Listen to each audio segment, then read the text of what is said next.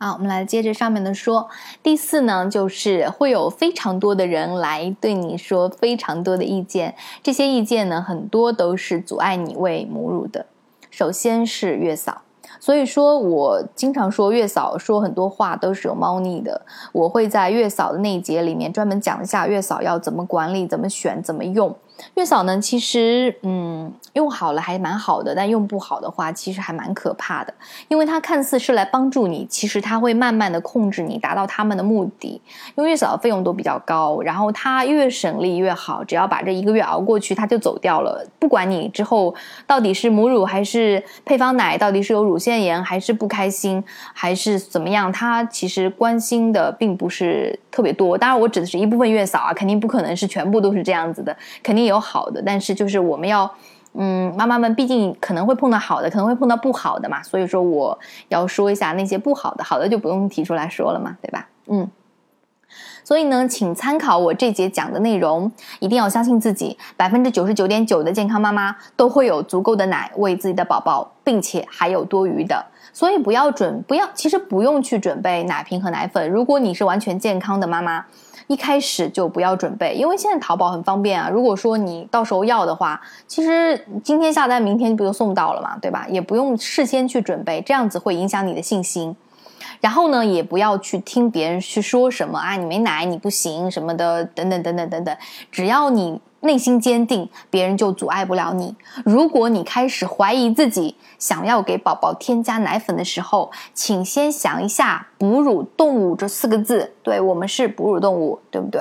然后再想一下，母乳喂养的宝宝从古至今都很健康。孔子也是母乳喂养的，对吧？孟子也是。呃，母乳喂养的，从古至今，所有的帝王将相都是母乳喂养的，大家都没有添加奶粉，大家都很有成就，对不对？所以说，再翻看一下我上一节的内容，只要你再坚持一下，给宝宝的将会是非常珍贵的，贯穿他整个一生的免疫力和好身体。你的母乳喂养会得益让宝宝在晚年、中老年都受益到你的母乳喂养前面的。几个月，所以再坚持一下，好不好？加油加油哦！嗯，第五，然后呢，我们要准备好一系列的工具，这些工具啊，可以帮助我们更加呃方便的去贯穿整个喂奶的过程。首先呢，我推荐你买一个吸奶器，这个吸奶器手动的也行，电动的最好了，对吧？电动的比较省力嘛。一个好的吸奶器可以帮你省去很多痛苦。如果以后你要上班了，还可以用吸奶器吸奶吸出来背回来给宝宝吃，可以一直用到断奶。所以说，吸奶器其实是一个很有用的工具。如果我们准备喂奶一年半到两年呢，我们就请买一个好一点的牌子。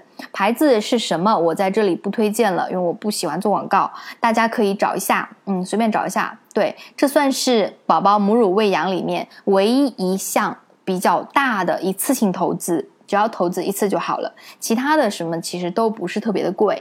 嗯，第二要准备两个多余的枕头，这两个多余的枕头，我我如果你听了我的孕前课，你应该知道，就左边垫一个，右边垫一个，这样肚子不会很很难受。对，就用那两那两个就可以了，就不要再再买了。对，喂奶的时候一定要拿一个枕头把腰垫实了。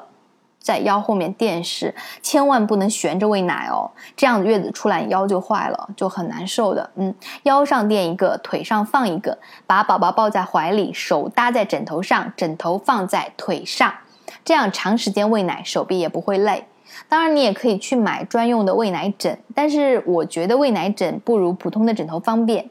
这个要看个人，你要觉得喂奶枕好也可以用，你可以试试看。我买了一个，我也买一个 喂奶枕，但几乎都没有怎么用。我觉得还是用惯了枕头比较方便，感觉有点鸡肋了啊。这个看个人。第二个很重要的来了，然后我们要有一个保温杯。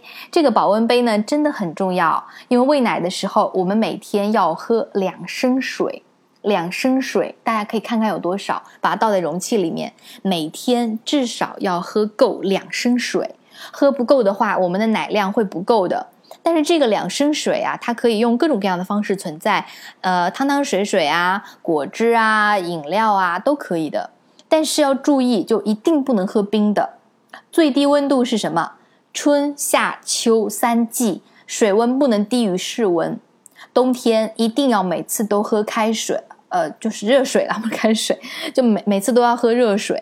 月子里面全程都要喝热水，所以喂奶的时候晚上会很渴很渴，就是哇，我我以前就是宝宝一吃奶马上吃上我就哇渴的都不行了，感觉一大杯水马上就要灌下去那种。对，所以这个时候一定要有个保温杯，然后呢，保温杯一最好我推荐是用吸管的，可以在喂奶的时候就直接喝了，边喂奶边补充水分进去，这样的话就不怕打翻或者说溅到宝宝的身上。喂奶之后一定要喝水才能睡觉，不要怕水肿，其实不会的。嗯，水是让奶量大增的一个很重要的东西，因为我们以前女孩子肯定说晚上睡觉的时候不能喝水嘛，不然第二天眼睛肿啊、小腿肿啊之类的。但是喂奶的时候，嗯，不是这样子的，喂奶时候第二天不会肿的，所以都都变成奶给宝宝吃掉了。所以这个时候一定要喝水，晚上，所以保温杯很重要。嗯。然后第三呢，就是最少要准备五块纱布，几层的纱布都可以。现在网上很多，大家可以去买一买纯棉的、很干净的、干爽的呃纯棉纱布。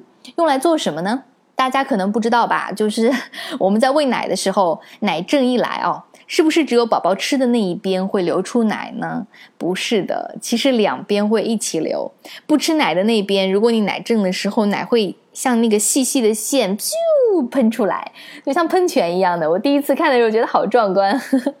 好吧，那怎么办呢？喂奶之前先用纱布垫好另外一边，不然的话衣服会湿，被子也会的。湿了以后味道很难闻的，尤其在冬天，那个奶的味道很腥，很难闻。防溢乳垫也可以，你要先贴好。但是呢，晚上睡觉睡睡觉的时候，你没有穿内衣嘛，然后那个防溢乳垫不好贴的，所以就用纱布垫在衣服里面，又方便又环保，洗了还可以再用。我当时买了十块纱布，用了一年半都没有坏掉，哎，很好用。然后现在的话，就拿来擦擦这擦擦那，也都很好用，对不对？然后第二天洗掉干了再用，非常环保。嗯，每一次喂奶都要用到纱布的。当然，那个白天或者是外出，你只要穿内衣就可以贴防疫乳垫，就不用纱布带着那么麻烦了。嗯，好，说到内衣的话，第四就是内衣了。哺乳内衣什么时候买？哺乳内衣请在怀孕的最后一个月买，然后再稍微的买大一号，因为胀奶的时候，乳房会比最后一个月怀孕的时候还要再大一点点。但是基本就那么大了，不会很夸张，就是说忽然大两个罩杯、三个罩杯，不会这样子，就就比最后一个月怀孕的时候大一点点。所以不要不要前面买，因为你不知道你后面的胸有多大。哺乳内衣呢，不要买带钢圈的，不要买带钢圈。现在我看到市面上有很多哺乳内衣都有带钢圈，其实我不知道他怎么想的，可能觉得胸型好看，或者上班的妈妈这样用，嗯，但是我觉得钢圈的不是很好。会压迫到乳腺，最开始的几个月就一定不要穿有钢圈的哺乳内衣。如果要买呢，请再等几个月买，而且你只能够偶尔和朋友出去玩穿一穿。钢圈的哺乳内衣确实对乳房是有伤害的，所以要注意一下。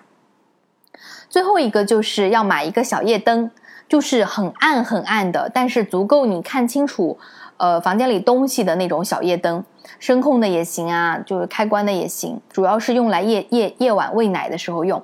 因为我们平常的台灯和吊灯啊都会好亮的，就是这个亮在黑暗里面忽然亮起来的时候，会刺激到宝宝的眼睛，然后很不利于宝宝分昼夜的。因为宝宝在我们肚子里面的时候，昼夜是和我们相反的。我们在他出生以后要调过来，很多没有调过来的宝宝会闹夜，白天睡，晚上醒。这个是没有调好，可以调过来的。对，就用夜灯去喂奶最好了。但注意一点，就是睡觉的时候最好把夜灯关起来，不要开着睡。等宝宝嗯嗯嗯哼哼哼哼的时候，需要查看的时候，你再打开就可以了。黑暗的环境可以让宝宝睡得更稳、更好一点的。